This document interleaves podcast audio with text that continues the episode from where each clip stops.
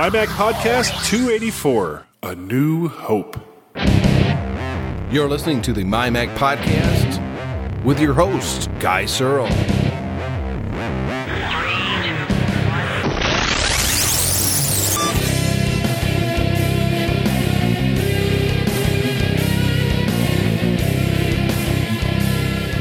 Hi, everyone. Guy Serle with the MyMac.com podcast. Uh, it's uh, number 284, and uh, this is the first one where I'm, I'm flying solo, but I'm not really quite solo. I've, I've got a little bit of help here tonight. Uh, first off, I want to start off with uh, Owen Rubin. Owen, how the heck are you tonight? Hi, Guy. I'm fine. I'm putting my parachute on right now, so you may be. yeah, yeah, that's that's probably not a bad idea. You know, bail out, bail out.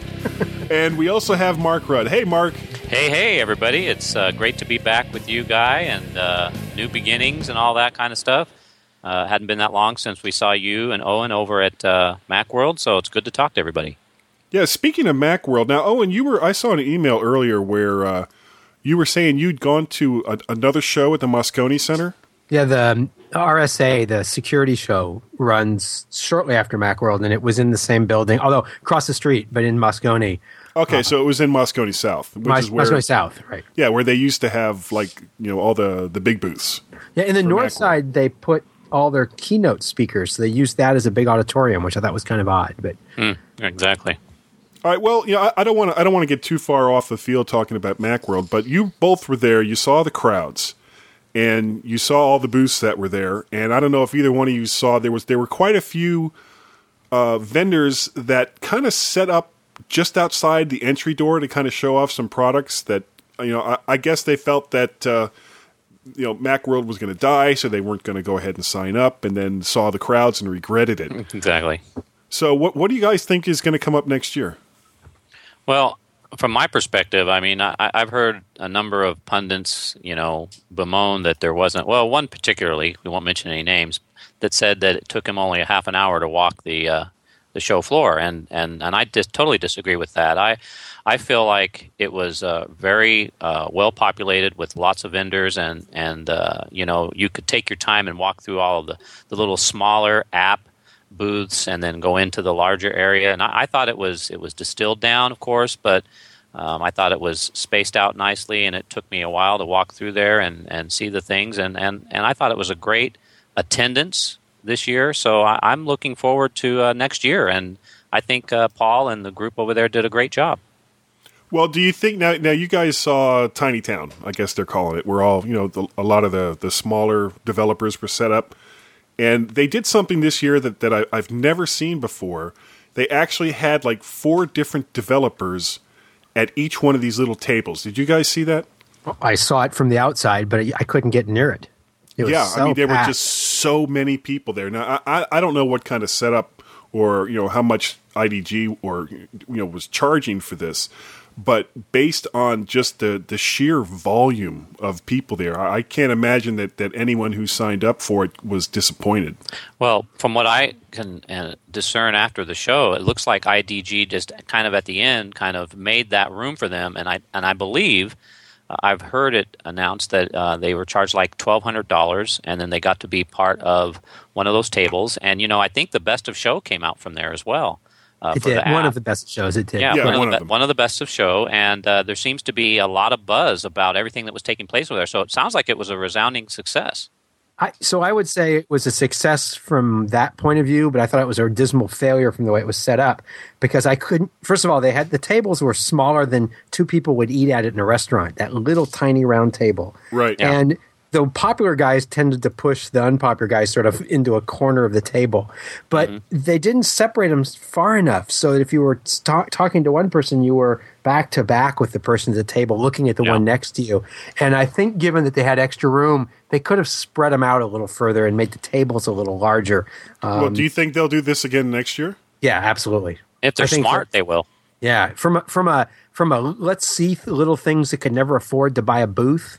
Right. You know, they always had those. I I don't forget what they call it. Mark, maybe you remember the name. The area with the little square booths that have the, The little name kiosks. on top. The Kiosks. kiosk and things. They've yeah, well, they were there. those. They were there this year too, Right. But that was And- like on the other side of the main stage. Right. but they're a bit more expensive, and so it, it given the number of iPhone developers that are individuals, they can't really afford one of those. So the fact that they could uh, buy this little table space and get themselves shown, I thought was a great idea.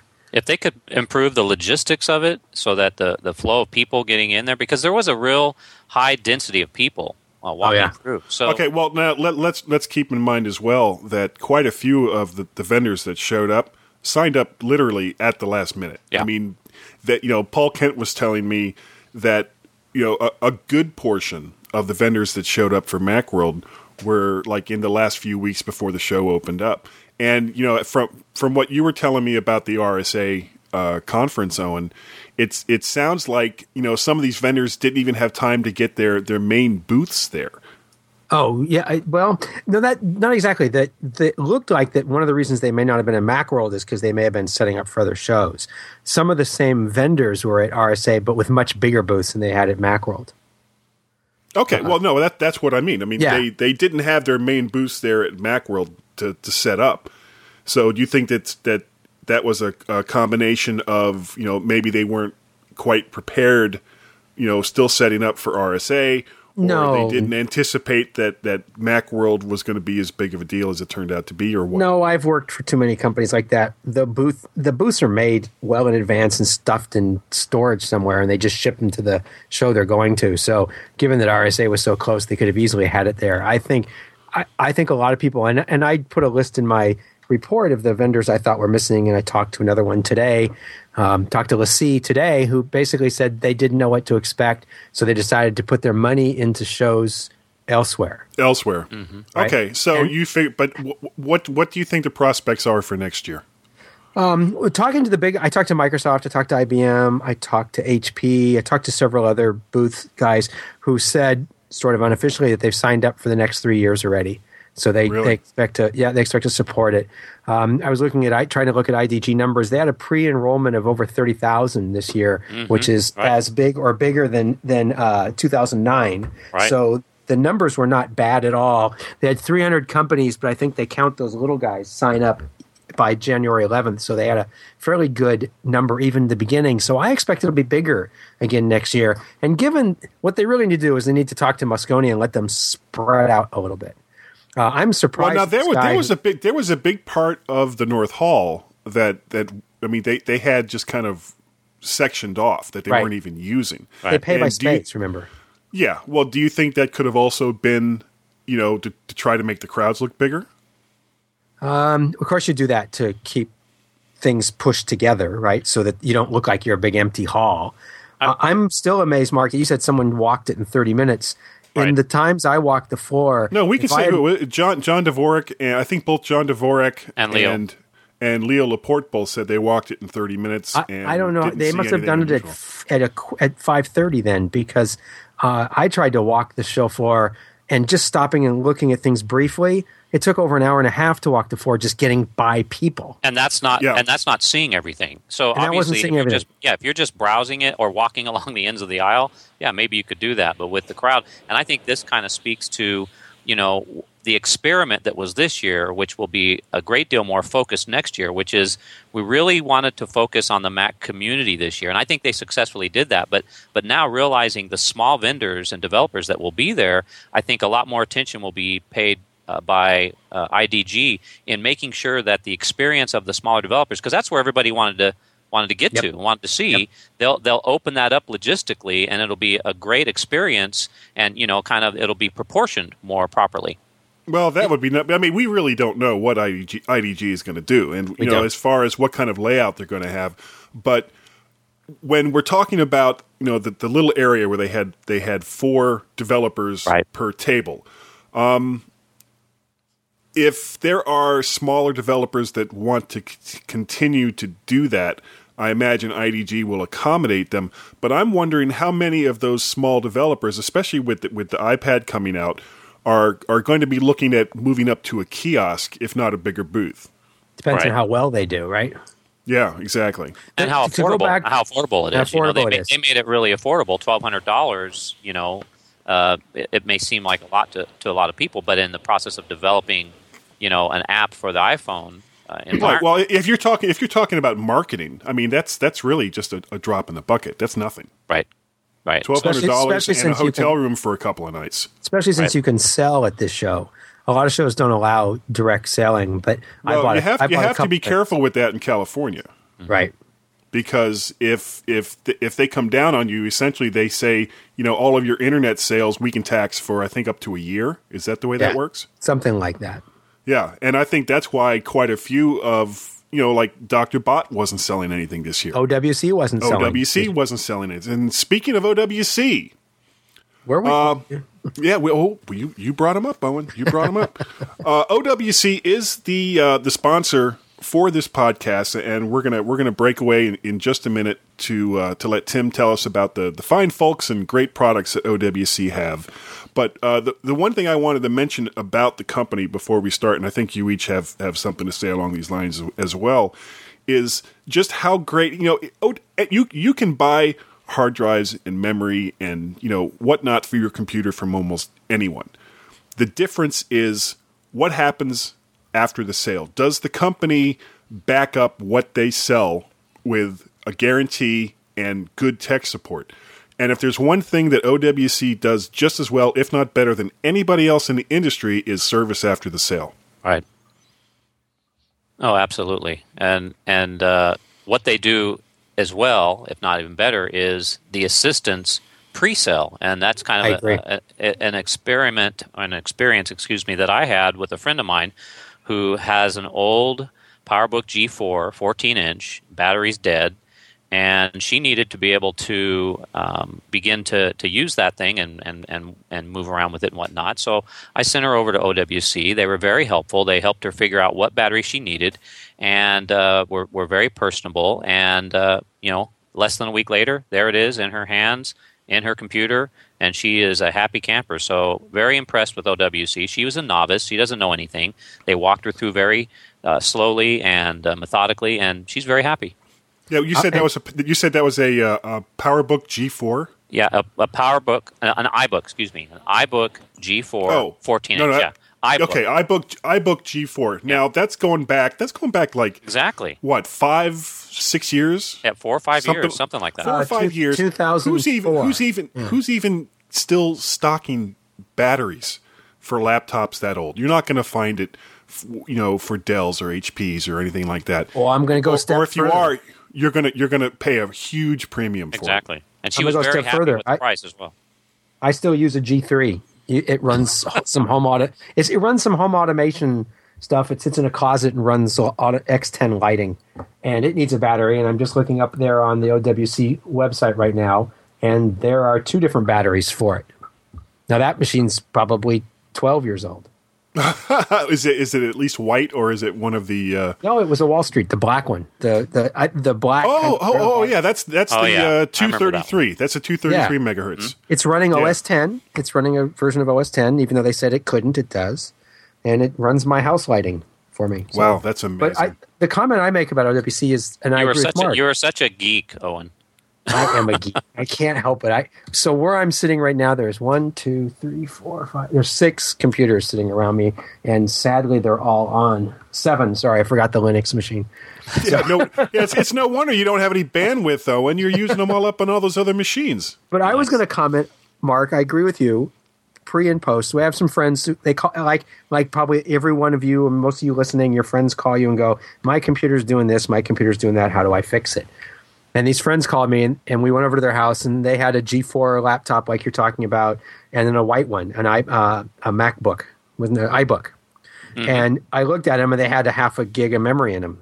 There was Wow. not, not much memory, and they were running OS 10. And they and they said, "Oh, it's really slow. It takes forever to boot." And I said, "Well, you don't have enough memory. You need to upgrade the memory." They were terrified. Neither one of them were really technical people. And I said, "Here." And I went to MacSales.com. I showed them. I said, uh, "Call them if you're uncomfortable, or look through this this online help. It'll tell you which memory." So about that you need for it, right? about a week and a half later, I get a phone call from them saying, "Oh my God, our computers are running so fast. We put the memory in ourselves. We did it. Everything we got was so helpful." So here's tech, non-tech people that were just blown away by how easy it was to follow. And Yeah, now with and some not of the only stuff, that, but they they include they they have like installation videos for for Yep. quite a few of these machines. If you're not quite sure how to do it, Yeah, they, they soup to nuts. You're not Yeah, going to get I- any better service pre or post uh, than OWC. Yeah, that's uh, macsales.com. And we're at this moment we're going to take a little break, and uh, we'll let we'll let Tim talk about OWC for a while. How about that?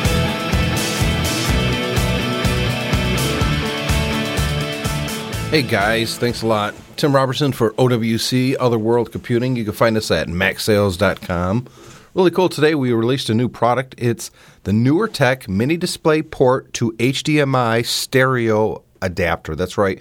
It's one port, one adapter, so you can run both audio and video to your television with, that's right, one adapter going from your Mac, say a Mac Mini, to your HDMI television, HD, at full 1080p resolution.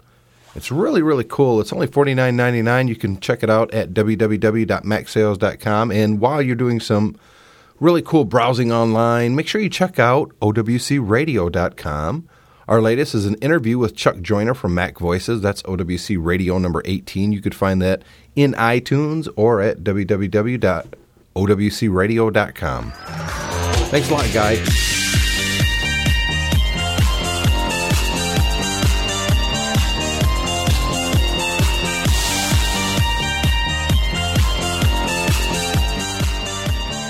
And we're back to the MyMac.com podcast. Thanks, Tim. I'm still here with uh, with Owen Rubin and Mark Rudd. And uh, the first topic I wanted to talk, I mean, we spent all 15, 20 minutes or whatever on uh, Macworld, so I, I guess we should kind of kind of go on to something else. And, Tim is going to hate that I just said that, but he'll have to deal with it. Um, first, the first topic I wanted to talk about was, you know, Apple just had a, a meeting of their board of directors, and all of the directors were were voted in by the shareholders, so we don't have to worry about any changes in those lines. But depend, and you know, this kind of depends on whose whose finances you believe or whose whose money trail you believe. But they're saying basically at this point that Apple is sitting on somewhere between twenty five to forty billion. That's with a B. Twenty five to forty billion dollars in cash and assets. So Now- depending on how far it's spread out, they're sitting pretty high. Yeah, yeah. Sorry. No, Insert Now- Doctor Evil's little laugh there. now, now, what what do you guys think that Apple could spend some of this money on? What do you think, Mark? Well, uh, gave that a little bit of thought, and uh, you know, if if I'm Apple, I'm kind of looking into the gaming environment. So you know, if you consider that they have a solid portable gaming platform and distribution system already in place, this would seem to be a logical direction to expand it, in my opinion. You know, maybe some in-house game development through acquisitions of some leading developers, possibly. Well, it, would- it would almost it would almost have to be through acquisitions. Yeah, since you know I, I'm not aware I'm not aware of any big push within uh, Apple's you know various development platforms that, that has almost anything to do with gaming. They you know they mostly just put out what the AP. Uh, oh, and you know more about this than I do. They, I mean, they mostly just put out the framework for people to create software and tell them to, to go at it. right. and and enough hardware support to make it worthwhile. I mean, the the iPhone really didn't need the graphic system it has if gaming wasn't thought of as one of Exactly. the design uses of it because it's really got a fairly decent uh, graphic system. What I'd, You know, it I- could have been a very simple one. You know, what I'd like to see them do is if they were going to go into that environment, maybe look at the development of an online component for the new gaming unit. You know, uh, seems like someone said something about a billion dollar server farm in North Carolina. That could that could be a Oh, pretty it's- good it's- backbone for that. You know, I, I bet I bet they spent more than I mean the, just the the building itself has over 400 square feet, and you know this is this is a new data center they're building in North Carolina. I could Now- even see them maybe even developing a, a, a home console. We've talked about this on the podcast before. You know, the expansion and development of maybe a, a, some type of a console that would allow one to play, you know, the App Store games not only on the iPhone or the iPod Touch or the iPad, but on the uh, new maybe Apple branded console with an online uh, multiplayer option as well. You know, the console could extend the whole Apple TV paradigm. Well, do you, think, do you think? I mean, would the the hardware that's in the Apple TV? I don't own one. I don't know. Do either one of you guys own an Apple TV? No, I, I, do don't. not. Ah, darn.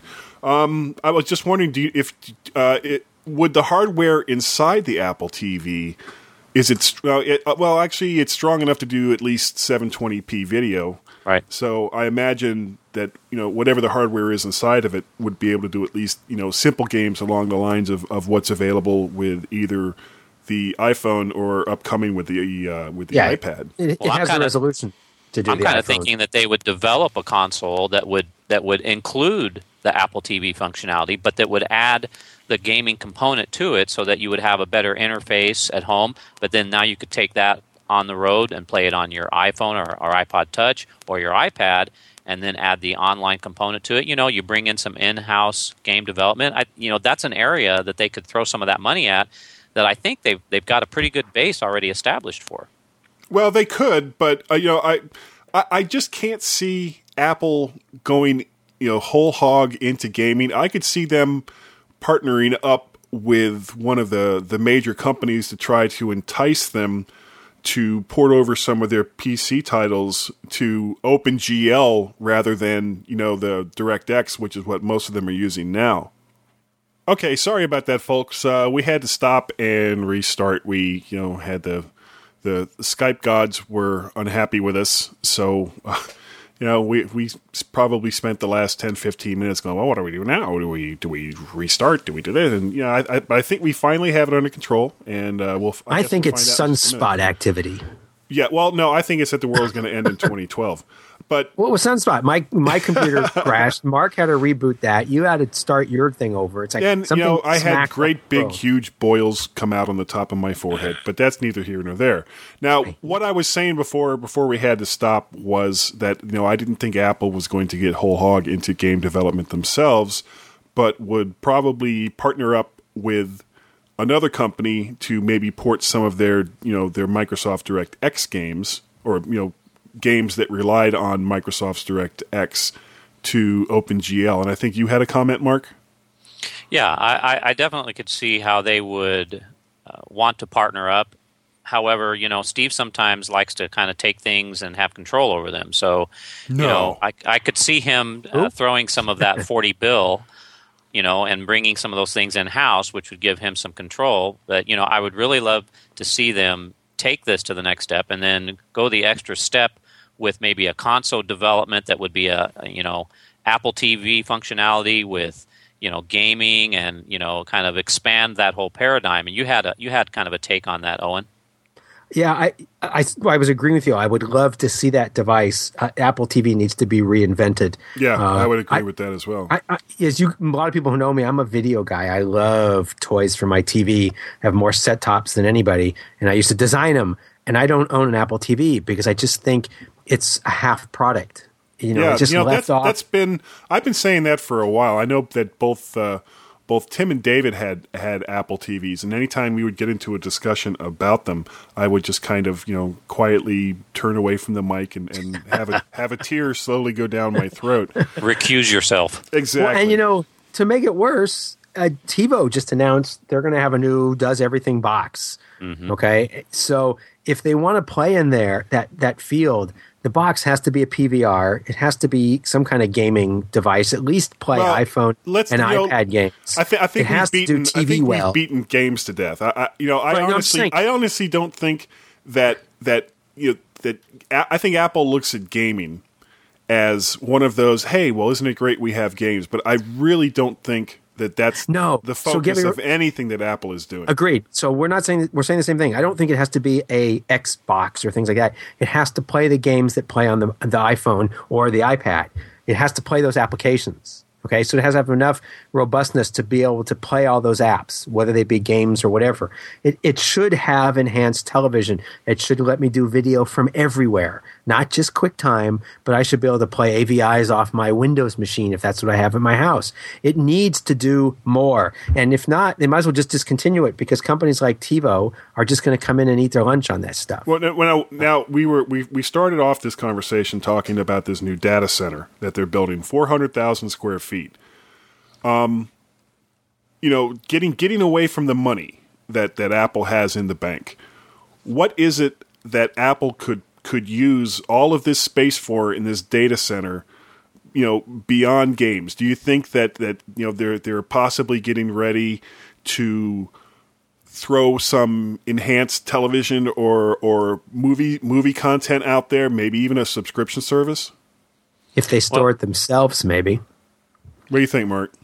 Well, you know, I'm kind of thinking about the the bandwidth issue that um, you know Apple seems to be coming up against. I, I could definitely see them using this to expand that.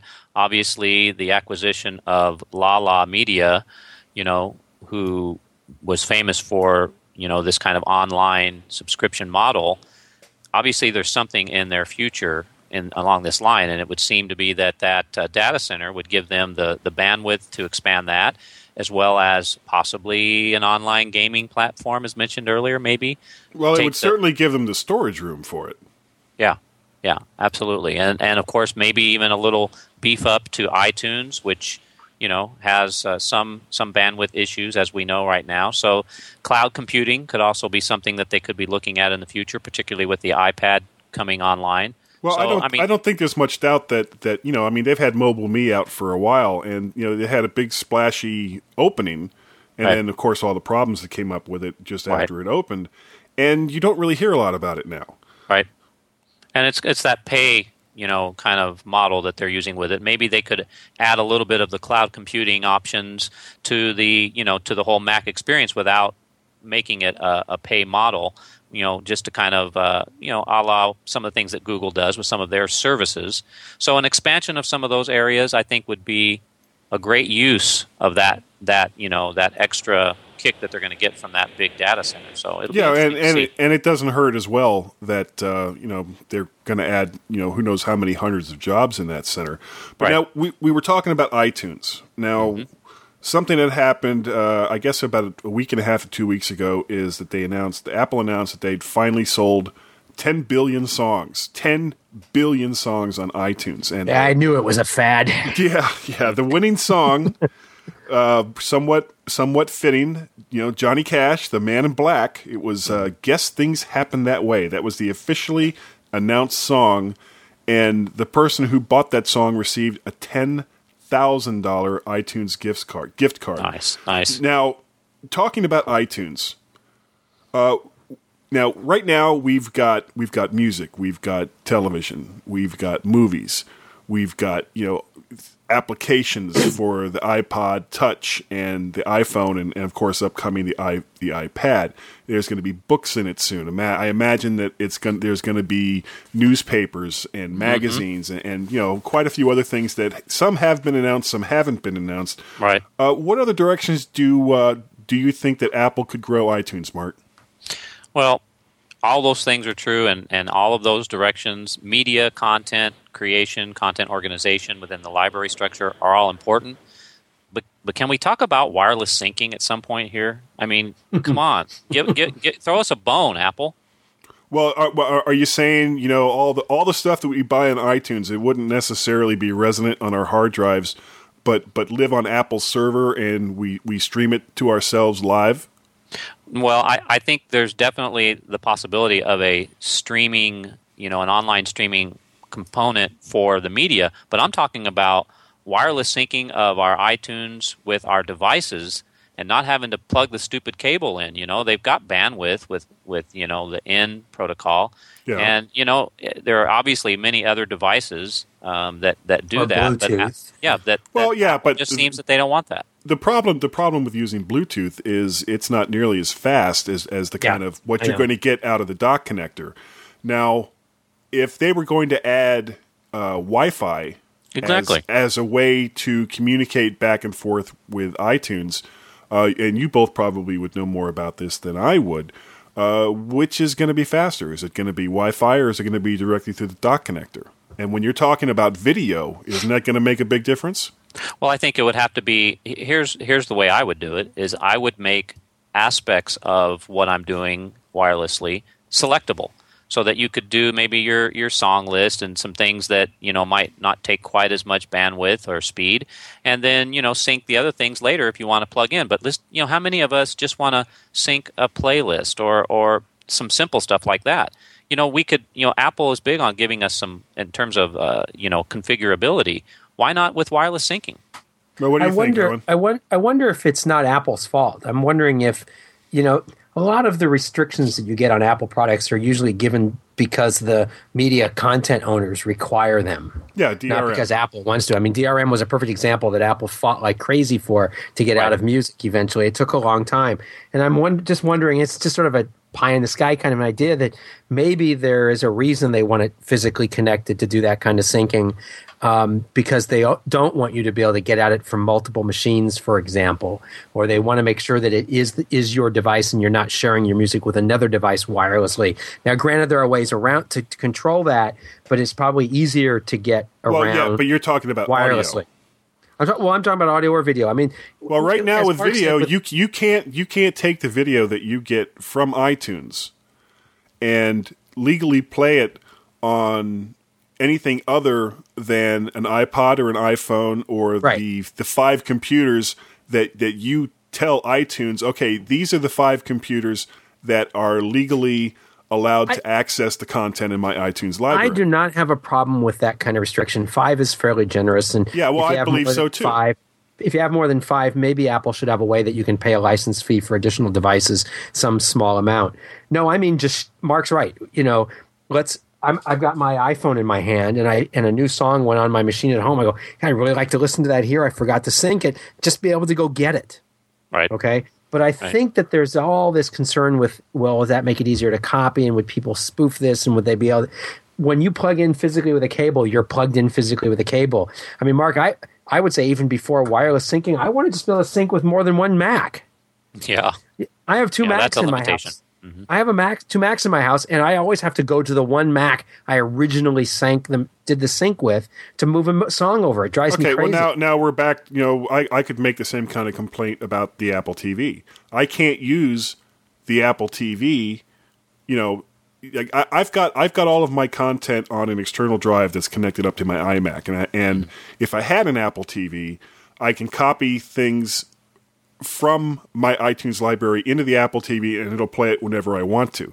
But if I don't have it resident on my Apple TV and it's right. it's located on my computer and I want to play it, if I'm not running iTunes, yep. I can't access that content. That that's a built-in limitation of the Apple TV and iTunes. That, and there are plenty the of boxes that don't up. have that limitation. Right, and, exactly. and, it, and, it's a and it's a problem that's that could be solved by just allowing within a network, within a home network. You know what they're trying to obviously mitigate against is, you know, that music leaving the the area in which it was licensed. So okay, well, hold on, hold on. Now, is this is this because of a restriction that Apple wants, or is this a restriction that is sort of imposed on them Apple by the people that are the content copyright holders? Apple doesn't want it. Uh, Apple would, you know, Apple wants you to have as many devices as you want to have. I mean, Apple would be pleased to sell you two iPhones, a couple iPod touches, and a pad, and a few computers, yeah. and have you listen to video. Why would they ever say no? You know, that's a restriction that was put on them by. I mean, I've been in the media business for a long time with you know digital television. I can tell you that all that stuff comes from the media companies. Right. That's not Apple deciding that at all. It just it's right. counterintuitive. Okay, right. well, now, let me let me bring up something else. Now, there's been some complaints, and, and I can bear witness to this myself, that iTunes, especially since version uh, 8 came out, not to mention version 9, is becoming more and more unresponsive. We're seeing the beach balls more often than not. Uh, I see it all the time. Now, I understand that iTunes, and, and I know I'm going to get this wrong, iTunes is still under uh, was was still under the the carbon. It's it's an, it's a carbon application. Is that right? Right. Right. Okay. Now there's carbon and there's Cocoa. Oh, and can you very, very quickly describe the difference between these two environments? Nope. You can't. What about you, Mert? well, it the, the differences lie within the API. They're both APIs, and and ba- based on what I understand about Carbon, it was really developed when when when NeXT was acquired by Apple, and they knew they were going to go to this we'll call it OS 10 environment. They they had to develop a an API set that would allow them to transition. So so the best best description that I could give is that Carbon is that is is that it's a robust API environment that allows them to transition into the Cocoa environment, and then the Cocoa environment has a lot of of uh, services and some other things that are built into it already that don't have to be reprogrammed. That kind of streamlines it a little bit. They're both they're both robust, but that's Carbon that's not that's not Carbon bad. was ca- Carbon was never intended to be a permanent solution. It was it was it was intended to be a temporary solution as they transitioned to into port old apps. yeah yeah Okay, exactly. now Right, it is was this is this because it was for it was this for the transition between PowerPC Macs and Intel Macs, or am I missing something here? Well, I, I think ultimately it was it was it was designed to allow them, you know, to you know obviously as you change in processors, it, you, there's going to be some changes mitigated there. But the operating languages underneath the, the languages underneath with Objective C under Cocoa and then C C plus plus plus under uh, Carbon, you know, there are some differences in those languages. So these APIs were were designed to enable them Either to one. Of, yeah, to take see, advantage I- of, of either one and, and kind of port and move over towards Objective C. Okay, now would the funny iTunes part- itself become I- faster if it was purely a Cocoa application? Is is it, it is it because it's oh, not still a. Carbon app No, that not is causing necessarily some at of these all. Not necessarily problems? at all. In fact, I'm just reading this O'Reilly comment on this, and it says part of the confusion stems from the way Carbon was positioned as a way to port older apps. And they said, in fact, Carbon Cocoa uses quite a bit of Carbon functionality. The print dialogues, for example, are all Carbon. So even Cocoa has Carbon built in, and they also said that Carbon is still is still under development. So I don't know One of the big- this. Yeah, one of the big differentiators, and I'm sure um, uh, Owen will bear old. this out, is that um, you can't, if I understand it correctly, Guy, you can't go into 64-bit under Carbon, and that, and they want to ultimately go to 64-bit, and that means a transition to Objective C, and so you know that that's one of the areas they want to they want to ultimately, um, you know. Be in in order to have that extra RAM and all that, but but you can you know Carbon can be just as robust as um, Cocoa can be. And, and matter of fact, I, you know, I use iTunes. I don't really ever experience any of the of the problems that I know a lot of people do. So you know, it, it, it still works well. But I think ultimately Apple wants to be 64 bit. That's kind of where they're moving their hardware to. And so Right. you know, there's a cutoff point. Uh, you know, where they don't want to be in Carbon anymore. So Okay, well now you have to remember though that part part of their problem, especially with iTunes, is that that it's got such a wide audience. I mean, let, let's face it, people that use iTunes, the the market for that is so much bigger than the market for the Macintosh because we also have the Windows side of it. So, I mean, is it is it time that that Apple kind of pushes people along to say, okay, it's it's time to ditch this old code, even if it alienates some longtime Mac users with older hardware? Well, my perspective would be that ultimately porting iTunes to Cocoa um, to take advantage of the extra bandwidth would be a good thing. But in the meantime, you know, the program's running fine for me. So obviously, Apple has made the choice, even within Snow Leopard, to not move over to it yet. So, you know, and it's still working well. But I think it's, I don't think it'll be long before they port it over. And obviously, there's going to be a cutoff point there.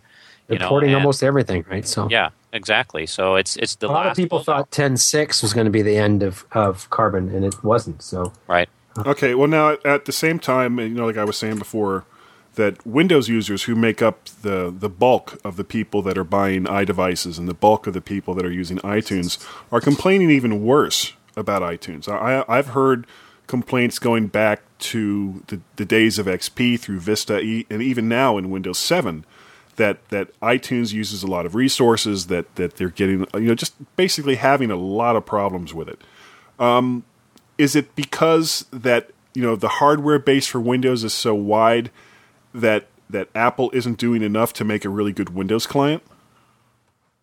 Wow, I have no idea why they. I don't. I use it in Windows, and I don't find it particularly bad. But it's not as it's, it's not as, as fast as it is on the Macs. You're right.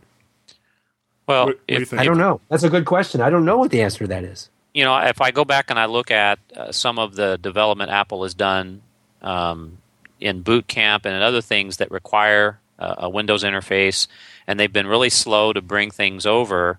You know, uh, if Well, if heck, I mean, that- Windows 7 came out in October, and they didn't update Boot Camp until what January right to, to deal So- with Windows 7 drivers. So clearly, they're not they're not as motivated to you know to address the issues that are, the Windows users have. So you know that could be part of it. I, I, and I don't think it's because Apple doesn't want them to use iTunes on the Windows Well, side. It's I, just that I they're would say not, on since they're the they're the biggest market for Apple. well, you know, so they're obviously focusing on on the Mac platform development first, but I, they're going to get around to it. They're, you know, they they obviously want to use that to ultimately bring people over and, and get them into the iTunes music, uh, store because you know they, they make money there. So Yeah. Okay, um, Mark, if you were in charge of iTunes and in charge of future development for you know content for the various iDevices, would you continue down the path that Apple has taken for iTunes, or would you go in a different direction? Well, I, I think I would like to see uh, a little. I think probably what I would do is I would segment the store um, and maybe move some of the different types of content into separate stores that that could be accessed. And there's so when you go into the Really? iTunes store right now, it's it's it, there's so many layers there.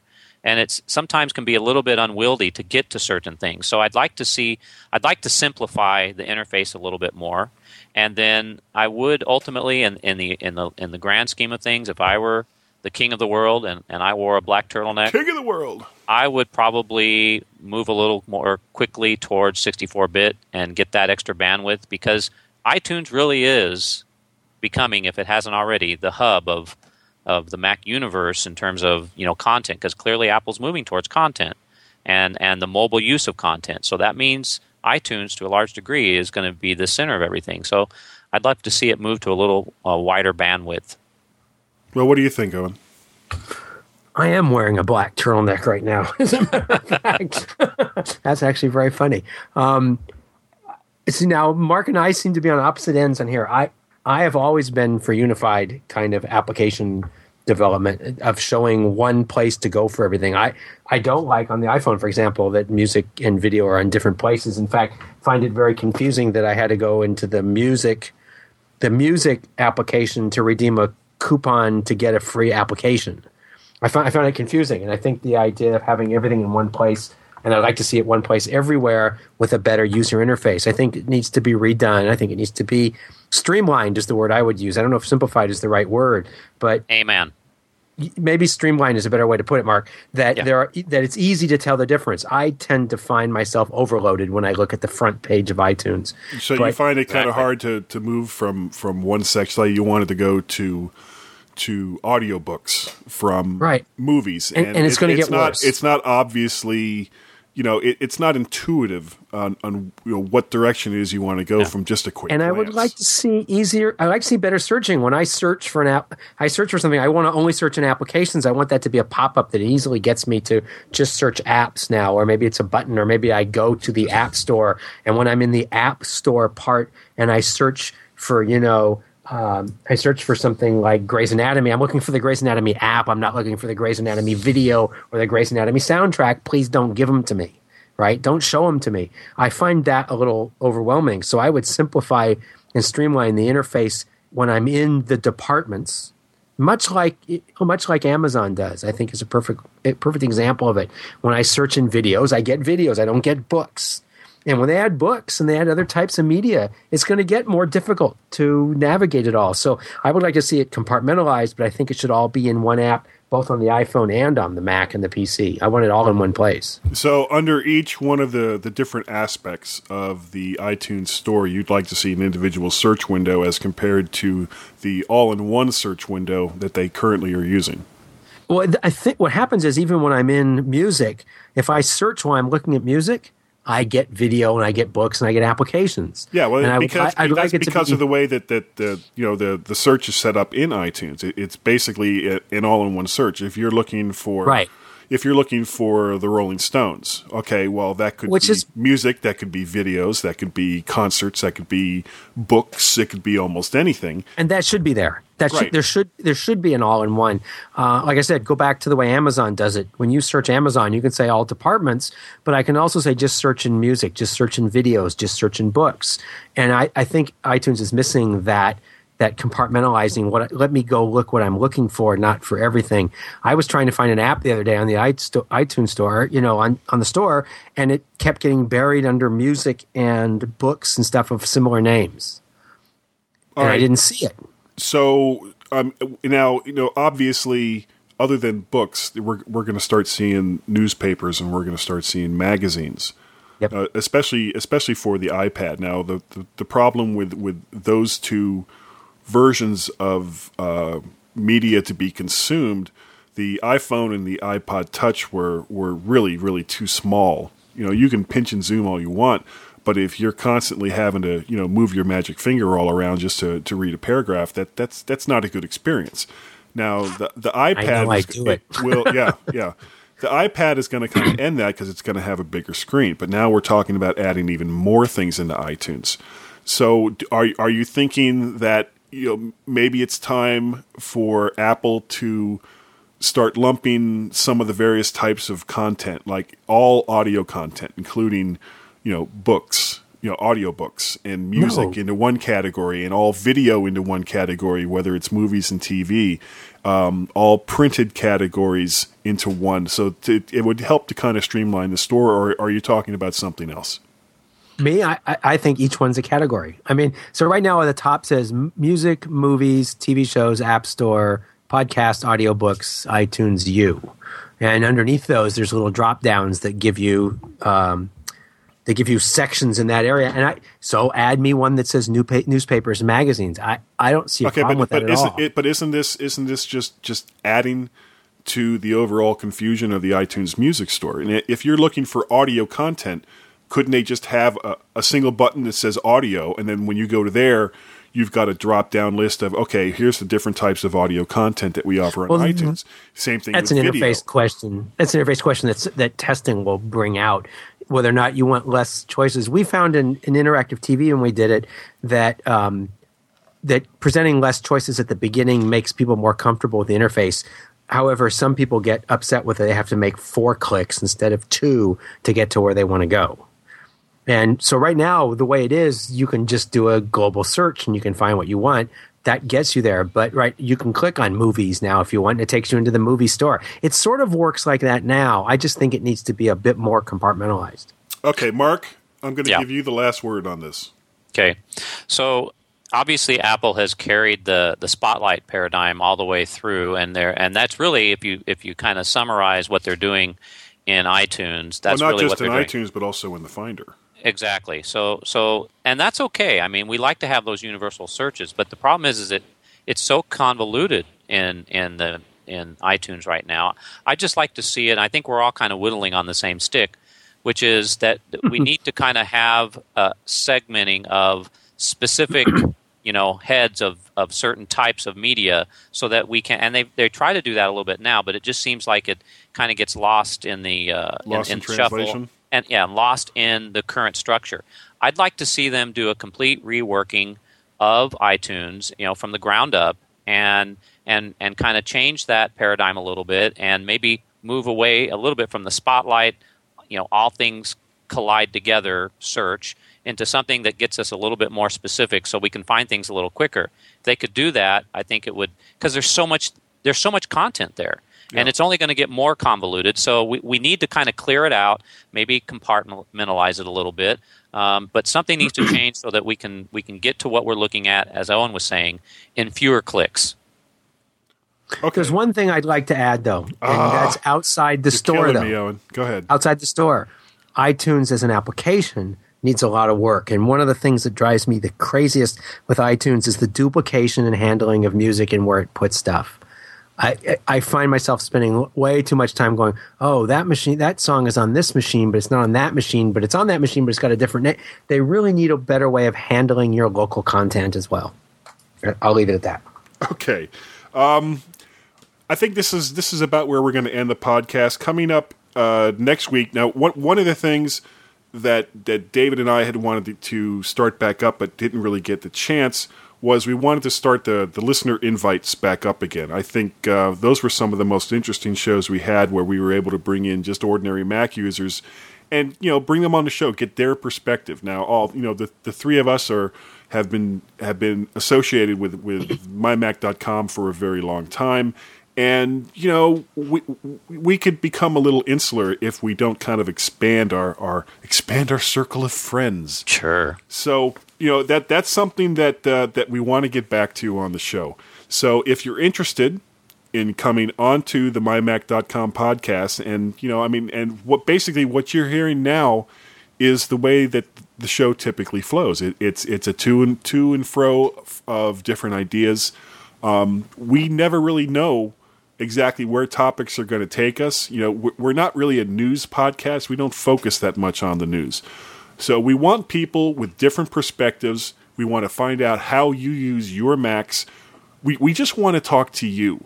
So if you're interested in coming onto the show as a listener invite, please email us at feedback at mymac.com. And of course, we can all be reached uh, through various means. Uh, Mark, what is your uh, Twitter handle? Uh, mymac Mark 08. You can Hey. reach me at that. Okay, what about you, Owen? I, you know, I don't know my Twitter handle. Isn't that Oh, terrible? that is ter- you must have known that's where I was going, and you. I oh. was. It's O. It's O Rubin. O R U B I N. I think. I think if you go to O Rubin O R U B I N at just about any email address, it probably gets to me because In one way or another. One point we had a contest to see who could get the most email addresses with their name long way back, and so I have that at. I think the only place I don't have it is at, is at MSN because it was gone already. But uh, oh, Rubin at AOL.com.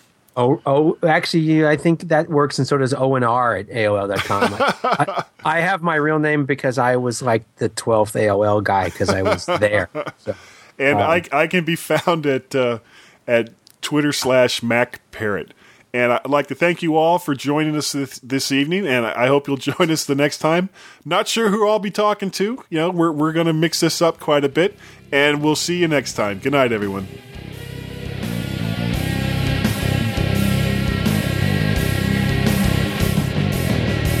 And thank you for listening to the MyMac.com podcast.